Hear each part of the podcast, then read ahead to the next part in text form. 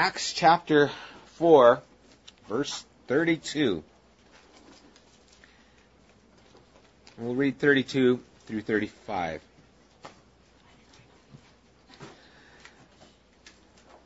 All the believers were one in heart and mind. No one claimed that any of his possessions was his own, but they shared, shared everything they had. With great power, the apostles continued to testify to the resurrection of the Lord Jesus, and much grace was upon them all. There were no needy persons among them for from time to time, those who owned lands or houses sold them, brought the money from the sales, and put it at the apostles' feet, and it was distributed to anyone as he had need. Now, this is very similar to what we saw in chapter 2, the end of chapter 2 taking place, and it's kind of confirming this was something that was continuing to go on. Remember, this wasn't like okay, this is the new society and this is how we're going to live. This isn't the birth of communism by any stretch of the means. Okay, this is starting from compassion. They're giving because they have and they want to give. Communism says you have and we want to take. Okay, there's a big difference in how that works out. But what this is, is from Pentecost. Remember, it was a huge festival. Jews from all over came to this region. And then they had the birth of the church. Acts chapter 2, the Spirit fell upon them. Peter gave that incredible message. 3,000 were added to the church that day, and then 2,000 after that. So you've got 5,000 plus new believers that are just sticking around because of what's going on. They only brought food enough and, you know, supplies enough to last a short period of time, but they're staying for much longer. And so as they had need, they were taking care of those people and those needs. That's what's taking place. It happened so much so that later on the church in Jerusalem was in need because Paul asked for people to make a collection and give towards the church later on because they were spent. They kind of gave and gave and gave, and it's like, hey, got nothing else to give. Um, we need some help here. And so then the church compensated and helped out. But what a great thing this is because this is setting a foundation that the church is going to be built on. And because of their generosity and their giving, they were able to not only meet the needs of the people, but able to pour into them this doctrine, this teaching of who Jesus is. And I love that it says in verse 33 that great power continued to testify to the resurrection. Great power came after this attitude of generosity. Faith and love go hand in hand, and so does power and purity. They kind of all work together. God never demonstrates power without it being connected to love and to holiness. Wouldn't it be the terrible thing if someone had power but didn't have love? Well, yeah, it is, and maybe you've worked for someone like that. You know, there there's opportunities or when people have power to take advantage of those things, but that's not the case. As they're being generous, then God's power is able to be there. And as, as there is this heart of giving, we see the power of God present there. And, and notice that they continue to testify to the resurrection of the Lord Jesus and much grace came upon them. The resurrection is central to these beginning chapters. They aren't preaching the cross of Christ because everyone around this time knew about the cross of Christ. Jesus was just crucified. But you see, the Messiah in their minds was not supposed to die. And so what was being preached was not the death as much as the resurrection at this time. We know in Corinthians chapter 2, Paul says, I, I sought to tell you nothing or to know nothing but Christ and Him crucified. But that's not the case here. Here they're talking about the resurrection because they're trying to make the point that the Christ had to suffer, had to die, but He's alive. He's alive. And so the resurrection is paramount in these first chapters because they are bringing home this was the Messiah and he rose from the dead. And we talked about last week how the Sadducees were so upset about that because they didn't believe in the resurrection. How the Pharisees were predominant through the Gospels in opposition to Christ. But the Sadducees now are predominant through these first chapters because they don't believe in the resurrection, and here the resurrection is the focal point. And so they, they're continuing to testify about the resurrection of Jesus and much grace, or might say great grace was upon them. And, and that has to do with the source of grace. It is from God this grace came. Because grace is unmerited favor. So grace is great no matter what it is. It's a good thing, but when it's God's giving of grace, ah, then it's much. It's great.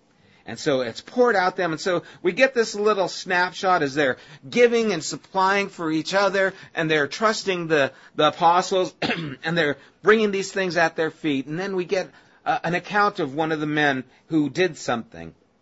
Verse 36 it said, Joseph, a Levite from Cyprus, whom the apostle called Barnabas, which means son of encouragement, sold a field he owned and brought the money and put it at the apostles' feet. So we get this account of this man, Joseph. He's a Levite when Levites aren't supposed to actually own land. I know there's a few, I think Jeremiah also owned land, but they're not supposed to own land. They're supposed to be part of the priestly tribe that didn't have that opportunity. But here, what the law could not do, we see that love was able to do. You know, he said, well, I've got land. I know the law says I'm not supposed to have it, but that never seemed to motivate him. But now love sure does. And what's going on, it changes his heart. And yeah, here's, here's what I have. And it's mentioned. And, you know, this is a great thing. What he did was very generous and very commendable. And as you see someone like that, you guys have been there where you've seen the, the work of someone, the generosity of someone, and it's touched your life in such a way, and you go, oh man, that is so neat what that person did was so, ah, what a beautiful act of love that that person gave. And as they give that love, it just touches your heart. Well, no doubt this is one of those things. He sold the land. He said, here, you guys, take it and give to these people. Imagine thousands and thousands of people, at least 5,000 plus, are needing more than usual. And I don't know how much it was, but he gave all this land's money and he brought it there and he said, here, use this. And it's like, oh, this is going to meet such a need. Oh, this is tremendous. And everyone's just thanking God and, oh man, Barnabas, you know, what a, what a great thing this is, this guy Joseph. And so right after that takes place, we read in chapter 5 verse 1, now a man named Ananias, together with his wife Sapphira, also sold a piece of property. With his wife's full knowledge, he kept back part of the money for himself, but brought the rest and put it at the apostles' feet. Now, that sounds fine. Nothing wrong with it. It's very similar to what Joseph just did. But something else is taking place. Verse 3 it says, Then Peter said, Ananias, how is it that Satan has so filled your heart that you have lied to the Holy Spirit and have kept for yourself some of the money you received for the land. Didn't it belong to you before it was sold? And after it was sold, wasn't the money at your disposal? What made you think of doing such a thing? You have not lied to men, but to God. When Ananias heard this, he fell down and died. And great fear seized all who heard what had happened. Then the young man came forward, wrapped up his body, and carried him out and buried him. About three hours later, his wife came in. Not knowing what had happened, Peter asked her, Tell me, is this the price you and Ananias got for the land? Yes, she said, that's the price. Peter said to her, How could you agree to test the Spirit of the Lord? Look, the feet of the men who buried your husband are at the door, and they will carry you also. At that moment, she fell down at his feet and died. Then the young men came in, and their job wasn't done, and finding her dead, carried her out and buried her beside her husband. Great fear seized the whole church and all who heard about these events. I bet. Okay. Ananias and Sapphira. We see them doing something similar, but very much different to what Joseph did. And we see from the discourse that takes place here with Peter and especially with his wife, Sapphira, whose name means beautiful, and Ananias' name means gracious. We see that what was happening here was deceit. They were saying they did the same thing that Joseph did, but they didn't. They said, Oh, we sold our land too, and here's all the money. But it wasn't all the money, it was some of the money. And it's not mentioned how much, because that's not the point. The point is they wanted the acclimates that Joseph got, that Barnabas got. They wanted people to think and talk about them the same way that they spoke of him. Pride, by its nature, is competitive. If you see someone and you compare yourself to them or want something comparable to them, know that it has to do with pride. Oh, I want people to talk to me like they talk about this guy Barnabas. You find yourself thinking of that and comparing yourself to someone else, know that pride's involved. And know that you're on dangerous ground. You're, you're coveting something that someone else has. You're desiring that that they have. And usually pride is at the center of it. Because I want that recognition. I want that. And what happened here is the, the sin, the, the problem isn't that they kept some of the money. The problem is that they were deceitful and wanting an appearance that wasn't true, wasn't genuine. And as we've just gone through the Gospel of Luke, we know that Jesus was so set against that kind of attitude. The Pharisees, who do things to be seen, to get all the acclamation of men. Don't be like them. Beware of that leaven. And here they are taking that up. What they did was a good thing. But the deception, ooh, that, that's where God's making a point. And you might think, this is kind of severe. I mean, if God still did this, you know, what would happen? Well, we wouldn't be here. I mean, and one of the songs that said, we just sang, you know, you're you're all I want, Jesus, you're all I want. What if we sang that? You're all I want. You know, we start dropping, you know. I give my all. You know, there goes.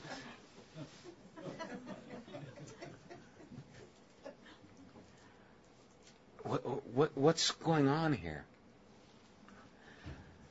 there's something that they, they call the the first presentation or, or the first pre- precept, I think it was, where God makes points at the very beginning, the first presentation of something. It happens throughout Scripture when the children of Israel got out of Egypt and they were going to go to the promised land, and they sent out scouts and they came back with the bad report, except for Joshua and Caleb. Their faithlessness, God said, 40 years you're going to wander in the wilderness because you didn't believe. I just brought you out of Egypt. I just parted the sea. You didn't believe. Your faithlessness is going to cost you 40 years. God's making a point. Real loud one. Boom. four years. You don't have faith in me. It's going to cost you. They get into the promised land. Jericho, mighty city. You know the story. They march around the city.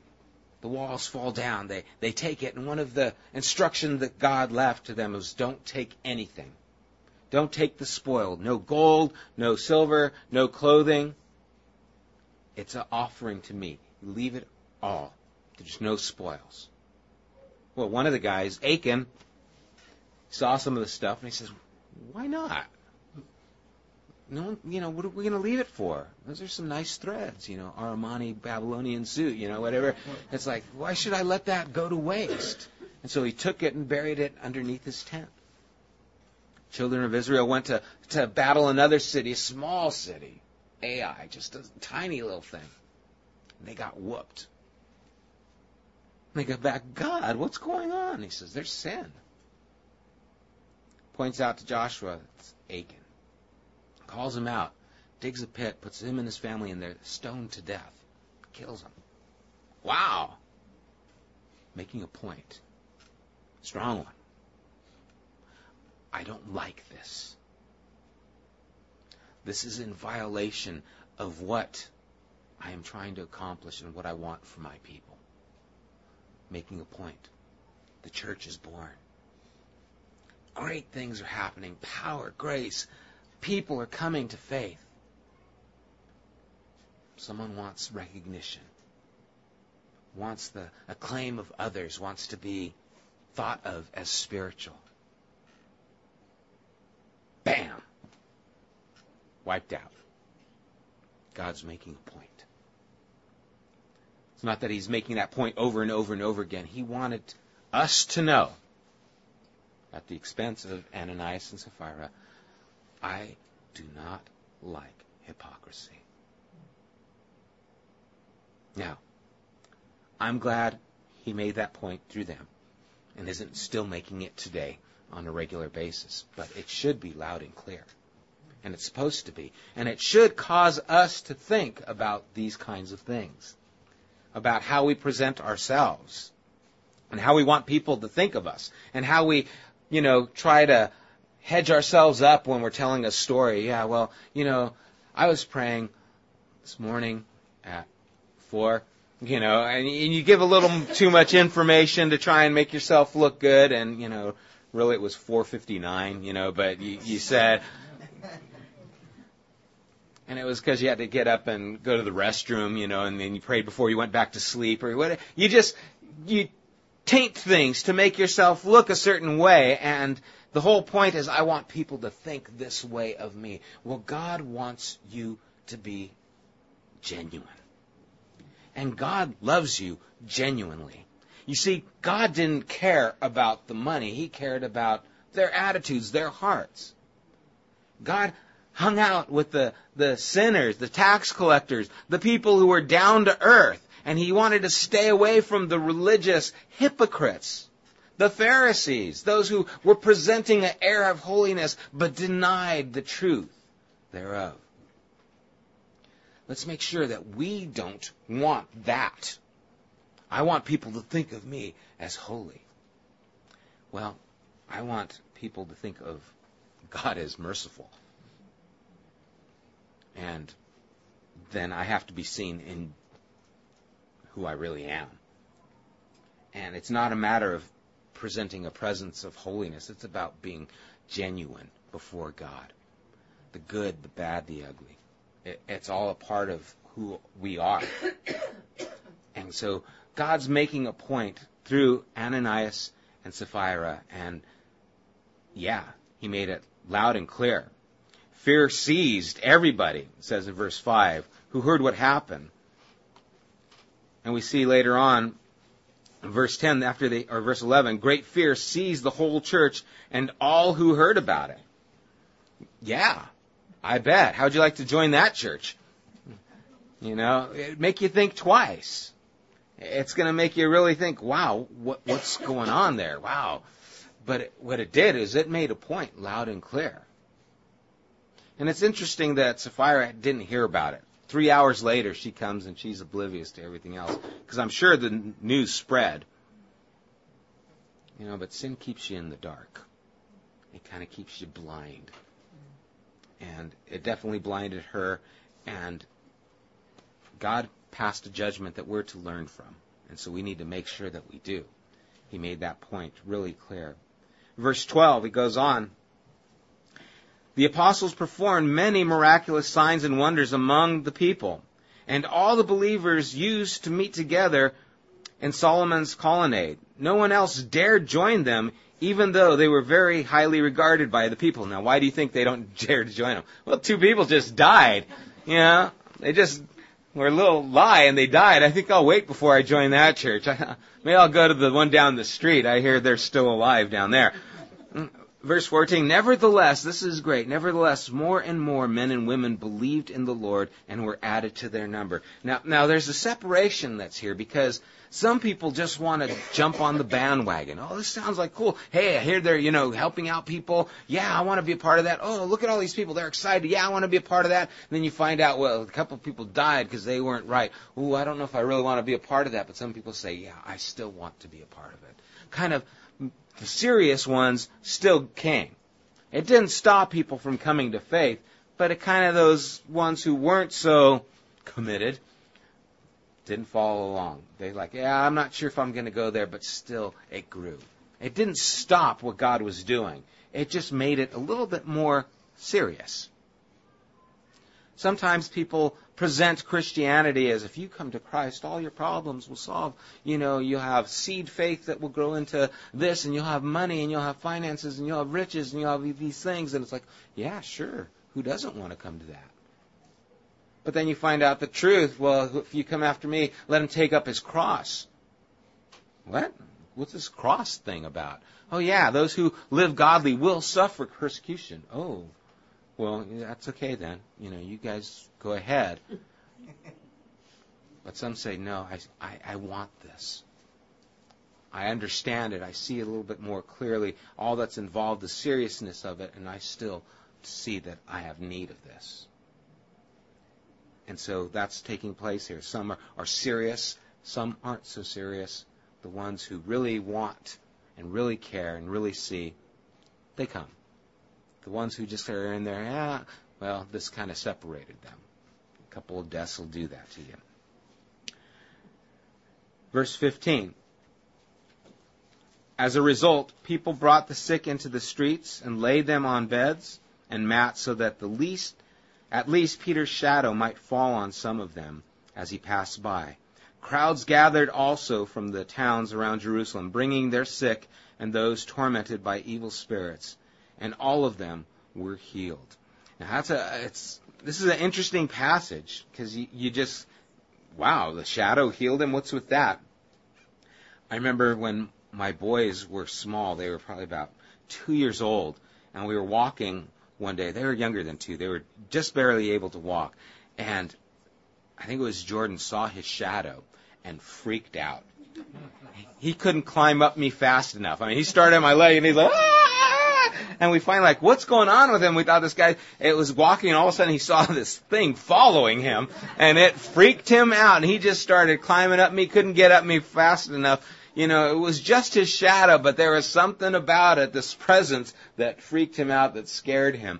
Well, the shadow wasn't what healed them. It was a contact point with something that they could identify with. It was a point of faith in what was going on. You know, we have a problem so many times because we have the spiritual world that we don't see, that we don't touch, and we don't realize how connected to it that we are. And so sometimes there's that point of, of contact, that touch, or even the shadow that makes a difference. James says, anoint them with oil. It's a contact point. It, it's a way for us to recognize, you know, there is something real about the spiritual even a shadow. And so it's not the shadow that healed him, but it's a contact point of faith. Faith in God.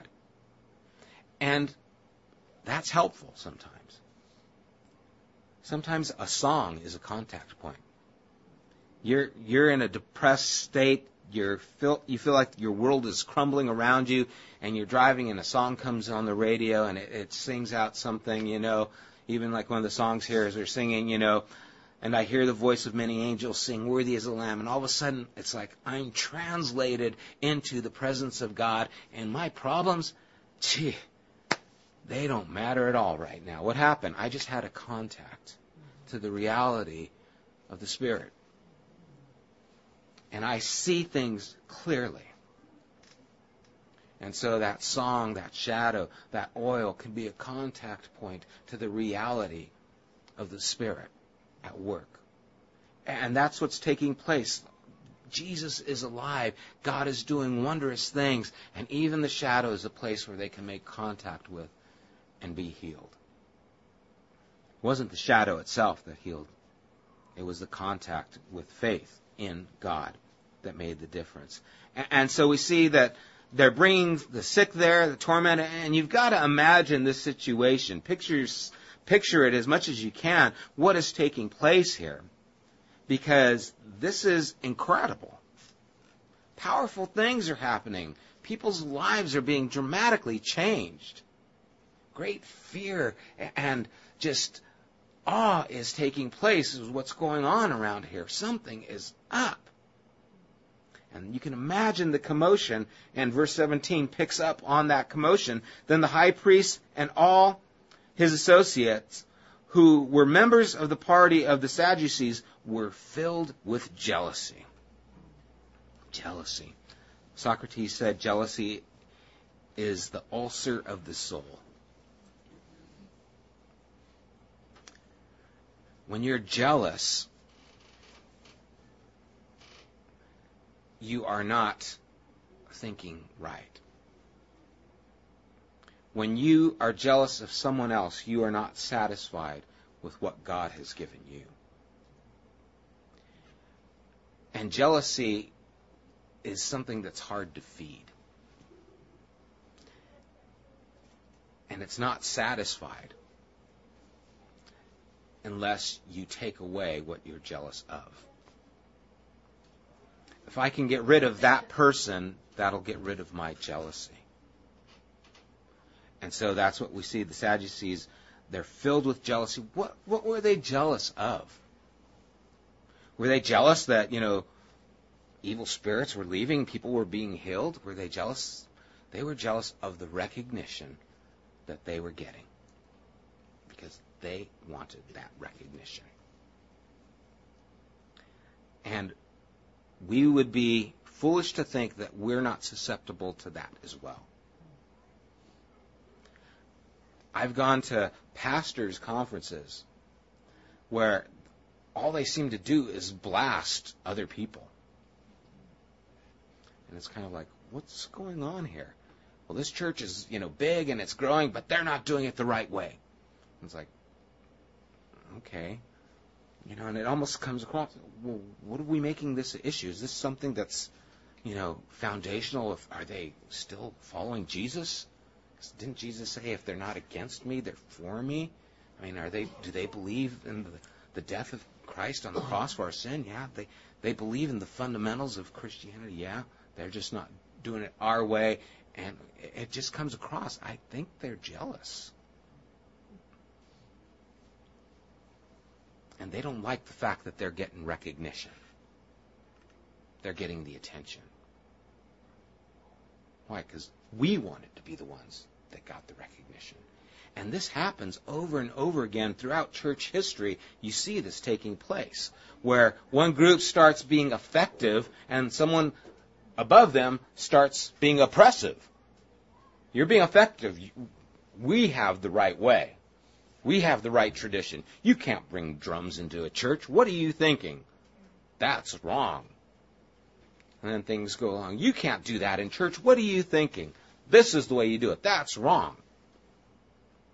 You can't use that translation of the Bible. What are you thinking? Paul spoke King James English. and they have different things, and a lot of times it's just they're jealous that God is doing a work in someone else other than themselves. We're not, we're susceptible to that as well. We need to be careful. Because it's real easy to see someone doing well and just think, ah, I wish that was me, not them. And you've got to guard our hearts against that. They were jealous. In verse 18 it says, they arrested the apostles and put them in the public jail. But during the night, an angel of the Lord opened the door of the jail and brought them out. Go stand in the temple courts, he said, and tell the people the full message of this new life. I love that. Tell the people the full message of this. Now, first they get thrown in jail because they're jealous of them. They're upset with them. They'd already warned them to stop teaching and preaching in this name the last chapter. And here they are still doing this, causing this big ruckus. So they throw him in jail, and an angel unlocks the door. And, and where does he tell him? He doesn't say, hey, you guys, get out of town. Lay low for a while. He says, go into the temple. Go into the middle of where everyone's going to see you. And tell the people the full message of this new life. Why would he send them into harm's way? Why would he do that? A lot of times we associate blessing with comfort. All my bills are paid, healthy, the kids are doing good, the car's running okay. God's blessing. Here, the angel says, Go there in the middle of the temple. We're going to read that. That's going to be a dangerous place. Go to where there's going to be persecution. Why would he say that? We need to recognize that God at times is at work in those difficult situations. Sometimes it's in the tribulation that we are going to be strengthened, going to be guided. Sometimes it's through those times of, of loss that we actually gain. And if we're looking for safety and security and comfort, then our priorities are selfish and they're not God centered. Because you have to think of this as these people have the cure to the disease that is infecting all of mankind. If you had the cure for cancer, but you were going to have to give up your home, your comfort, all the things that you have just clung, clung to, but with you is the cure to cancer. It's going to cost you everything, but by you taking this road, you will provide health for millions. Would you do it?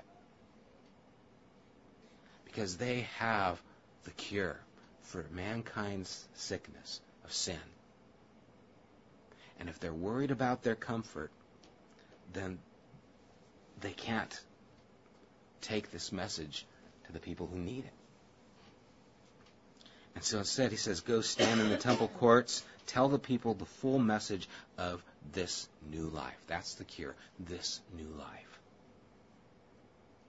Tell the people the full message.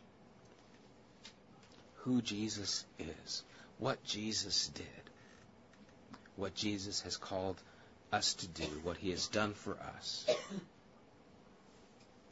his death, his resurrection. Tell everyone. Tell everyone. And I love this because verse 20 says, at daybreak.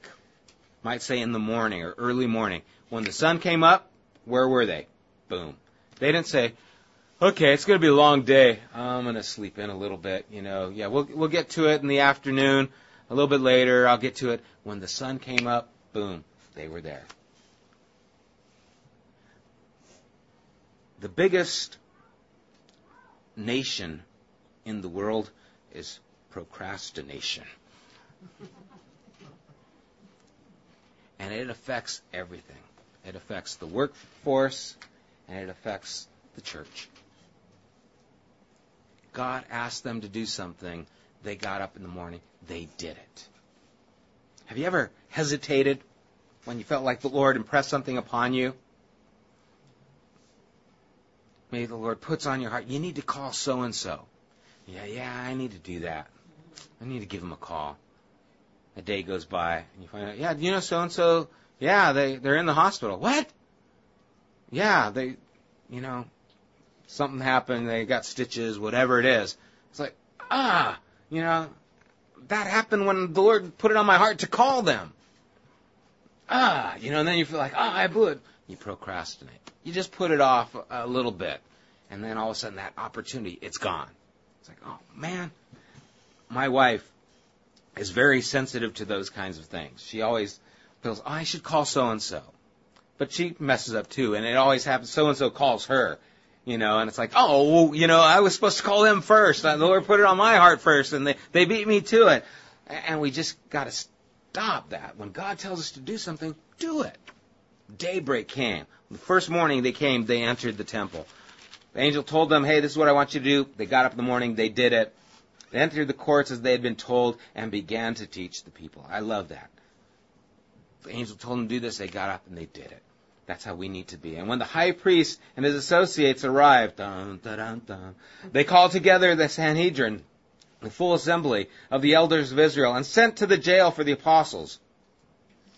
But on arrival to the jail, but on arrival to the jail, the officers did not find them there. So they went back and reported, we found the jail securely locked and the guards standing at the door, but when we opened them, we found no one inside.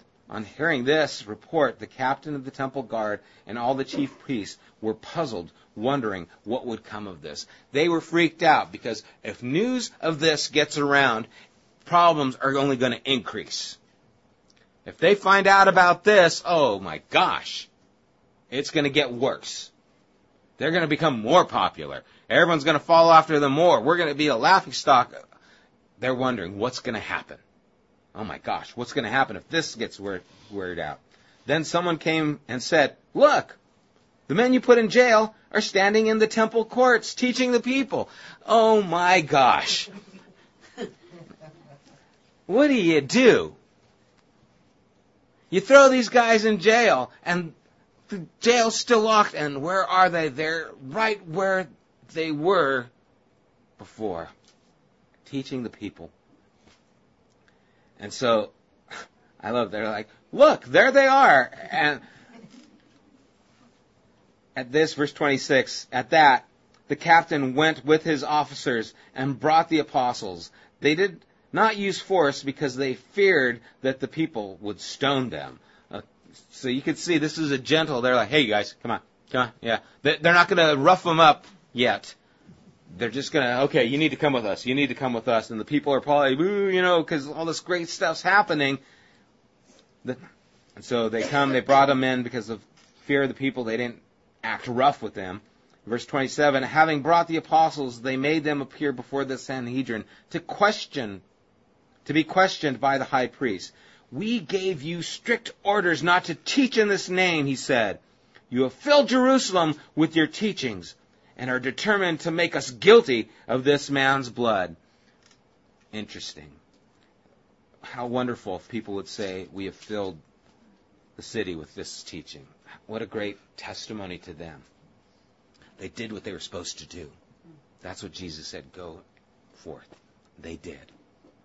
And then they say, You have made us guilty with this man's blood. Do you remember what happened when Pontius Pilate was there and he was going to release them? Release Jesus? They said, no, his, his blood be on us. We want Barabbas. They weren't putting it on them. They weren't making him guilty. They, they took that guilt before. They're the ones who said, his blood be on us. Give us Barabbas. Put, we want him crucified. So, yeah, they were guilty of this man's blood. And Peter and the other apostles replied, We must obey God rather than man. The God of our fathers raised Jesus from the dead, whom you had killed by hanging him on a tree. God exalted him to his own right hand as Prince and Savior, that he might give repentance and forgiveness of sins to Israel. We are witnesses of these things, and so is the Holy Spirit, whom God has given to those who obey him. So bam, right back at you, in your face. Hey, you did have him crucified, and we are witnesses that he's alive, and we're going through and doing what he says. We must obey God rather than men. Now, that's a powerful principle, but one we need to be careful of, because so many people say, well, God told me to. You know, why did you run that red light? Well, God told me to. You know, why did you, you know, go have an affair. Well, you know, I felt like God was telling me to be with this person. Well, why did you do that? Well, God told, and all of a sudden, the God told me is the magic word. You know, wave a wand. God told me to. I'm off. You know, out of jail, free. You know, that's not what's happening here. by what power, what authority do you do this? If you're going to do something, you have to have the backing of God. If you're going to have the backing of God, it has to be something that He has substantiated through Scripture. You can't just say, God told me. You have to have evidence that this is what God has desired. Romans tells us that the laws of the land are ordained by God, that you're to obey them. So you can't just go breaking laws saying God told me to unless the laws are in opposition to what God has declared. If they were to say, as they do in some countries, you can no longer tell people about Jesus, you cannot bring converts to Christianity, it is against the law. Okay, what do I do? Well, I either obey God or I obey men. Well, I have to obey God. I'm not going to listen to your laws because there is a law that is higher than man's laws. But those laws are substantiated through the scripture. They're not just made up. We don't just say God told me to. No, God has substantiated these things through his scriptures. That's how we know. And so they said, we've got to obey God. We've got evidence and our power is seen by the person of Jesus Christ. God has exalted him in verse 31 at the right hand, the Prince and Savior, that he might give repentance, forgiveness of the sins of Israel. We are witnesses to these things, and so is the Holy Spirit, whom God has given to those who obey him, which was the fulfillment of Joel. Peter declared that in chapter 2. Verse 33, when they had heard this, they were furious. I bet. These guys are besides themselves, and they wanted to put them to death, but a Pharisee named Gamaliel, a teacher of the law who was honored by all the people, stood up in the Sanhedrin and ordered that these men be put outside for a little while. You guys, we got to settle down here. Okay? And Gamaliel, we know, was Paul's teacher.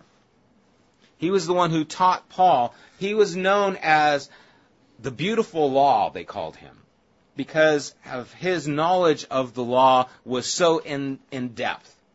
The man knew the scriptures, and he had a lot of respect by the people. There are some letters that they believe were from Gamaliel that spoke about Paul, and he had a criticism of Paul that Paul read too much. He could not be satisfied in his reading, the letters say. That was his criticism of Paul, because Paul couldn't read enough. Well, Gamaliel stops. He says, "Get the guys out of here. Let's settle down a little. You know, we need to bring the situation down." And so here he introduces this, verse 33 or 35, excuse me. Then he addressed them, "Men of Israel, consider carefully what you intend to do to these men. Some time ago, Theudas appeared claiming to be somebody, and about 400 men rallied to him. He was killed, all his followers were dispersed, and it all came to nothing. After him, Judas the Galilean appeared in the days of the census and led a band of people in revolt. He too was killed, and all his followers were scattered. Therefore, in the present case, I advise you, leave these men alone. Let them go.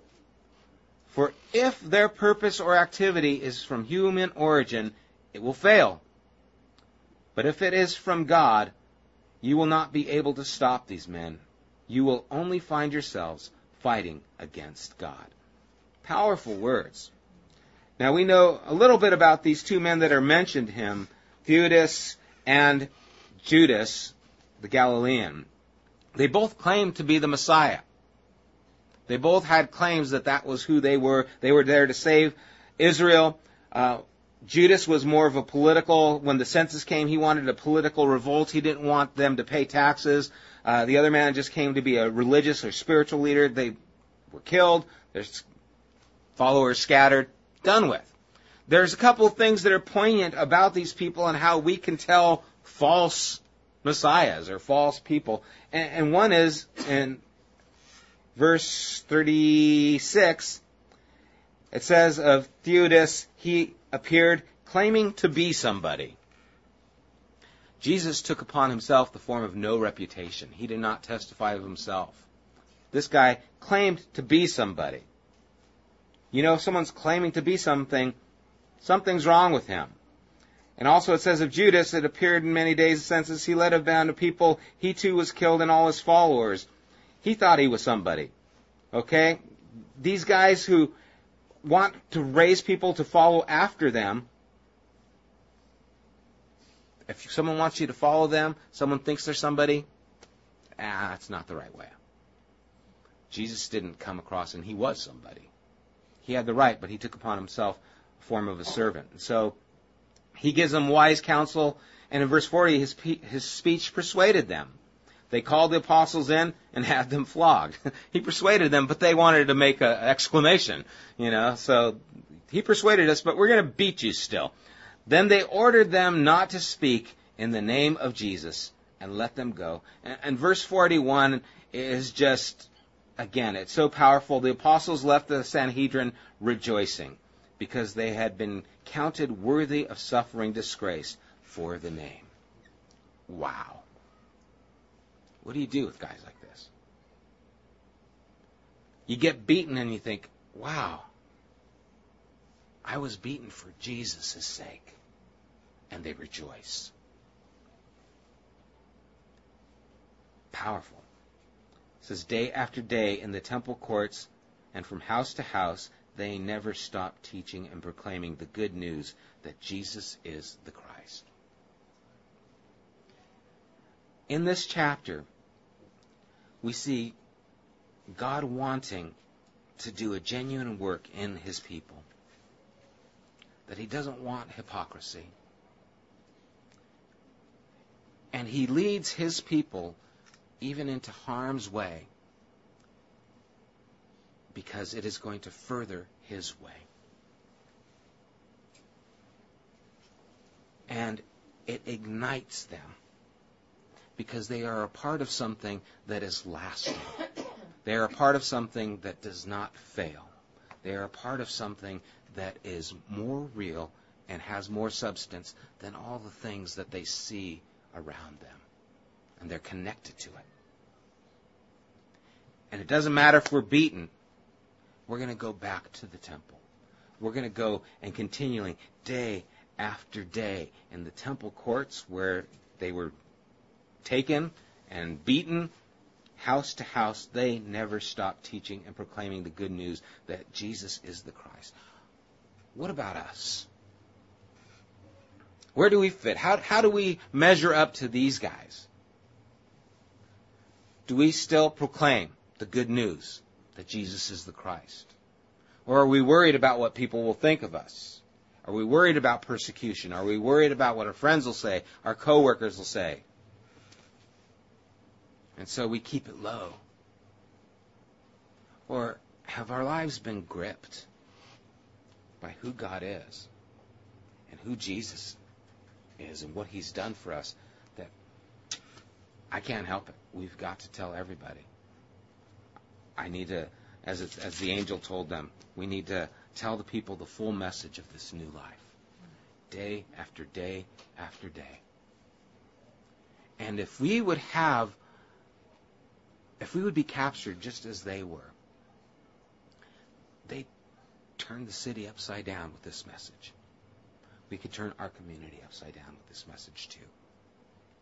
But first, the message has to have us. It has to grip us. So that even if there's persecution, it doesn't matter. The church always does great in places where they're persecuted.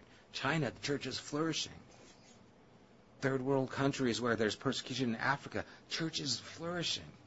Islamic countries, the church is flourishing. Why? Because there's something that has hold of them.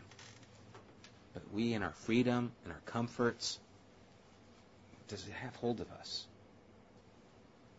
Are we more concerned with the things, and now we're not as concerned with telling people the full message of this new life? I pray that we would be captured just as these men were, that it would own us, and that if God would tell us to go there, even though there is not comfortable and dangerous, we would say, okay, here we go. Let's go for it and be bold in our testimony for Christ. Let's pray.